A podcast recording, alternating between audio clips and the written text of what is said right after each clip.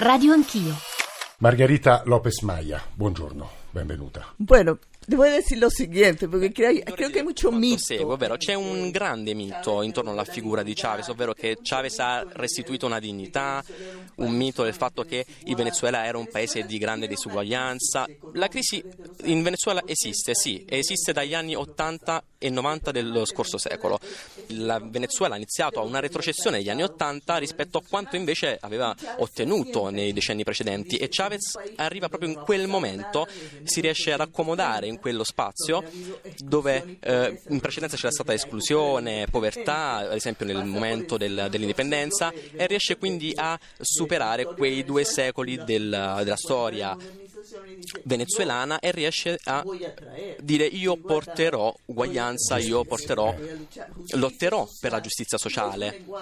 E questo è un linguaggio ovviamente di sinistra. C'è stata una modernizzazione in realtà di successo rispetto ad altri paesi della stessa regione, però c'è un, paese, c'è un problema nell'economia che non è stato risolto. Antonio Moscato, storico del movimento operaio dell'Università di Lecce, ha molto scritto sul Sud America e anche sui movimenti cubani. Moscato, buongiorno professore. Già nell'ultimo periodo d'accordo eh, in cui era vivo Chavez era cominciato un declino della forza del PSUV e dovuto a, a, no, non a complotti. I, I, complottisti ci sono sempre, l'imperialismo c'è sempre stato, non, è, non, aveva lo stesso successo che ha avuto a un certo punto. Già era sintomatico che in ogni elezione in cui si trattasse di rieleggere Chavez eh, c'era un'affluenza discreta alle urne perché bene o male cioè, continuava a godere di una fiducia per i meriti eh, pregressi, ma ogni volta che si trattava di eleggere Parlamento o eh,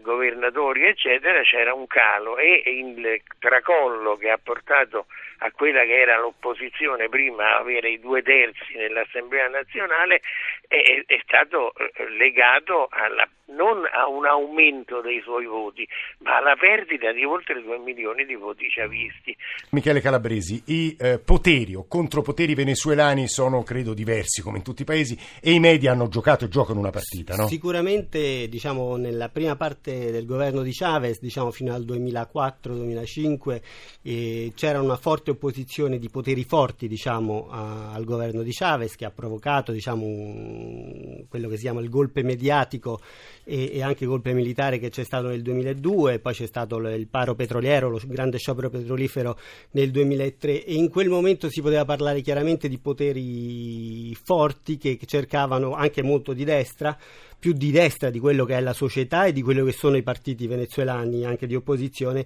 che cercava diciamo, di dare una spallata a un governo che all'epoca era estremamente popolare. Però con gli anni diciamo, eh, la situazione si è capovolta, moltissimi di questi grandi media sono stati o comprati da... Eh, impresari diciamo vicini al chavismo di mm, chi ha comprato Globovision fino a poco fa nemmeno si sapeva chi era non, e mancava la notizia di chi aveva rivelato questo che era il canale principale di opposizione. Altre, altre eh, radio soprattutto le radio locali sono state distrutte quasi tutte e sono passate tutte in mano al chavismo e quindi all'opposizione oggigiorno rimane ben poco come diciamo in termini di media eh, presenti in Venezuela ci sanno sì qualcosa per cable, qualcosa che viene da fuori, però fondamentalmente i venezuelani si informano attraverso Twitter, attraverso i media sociali.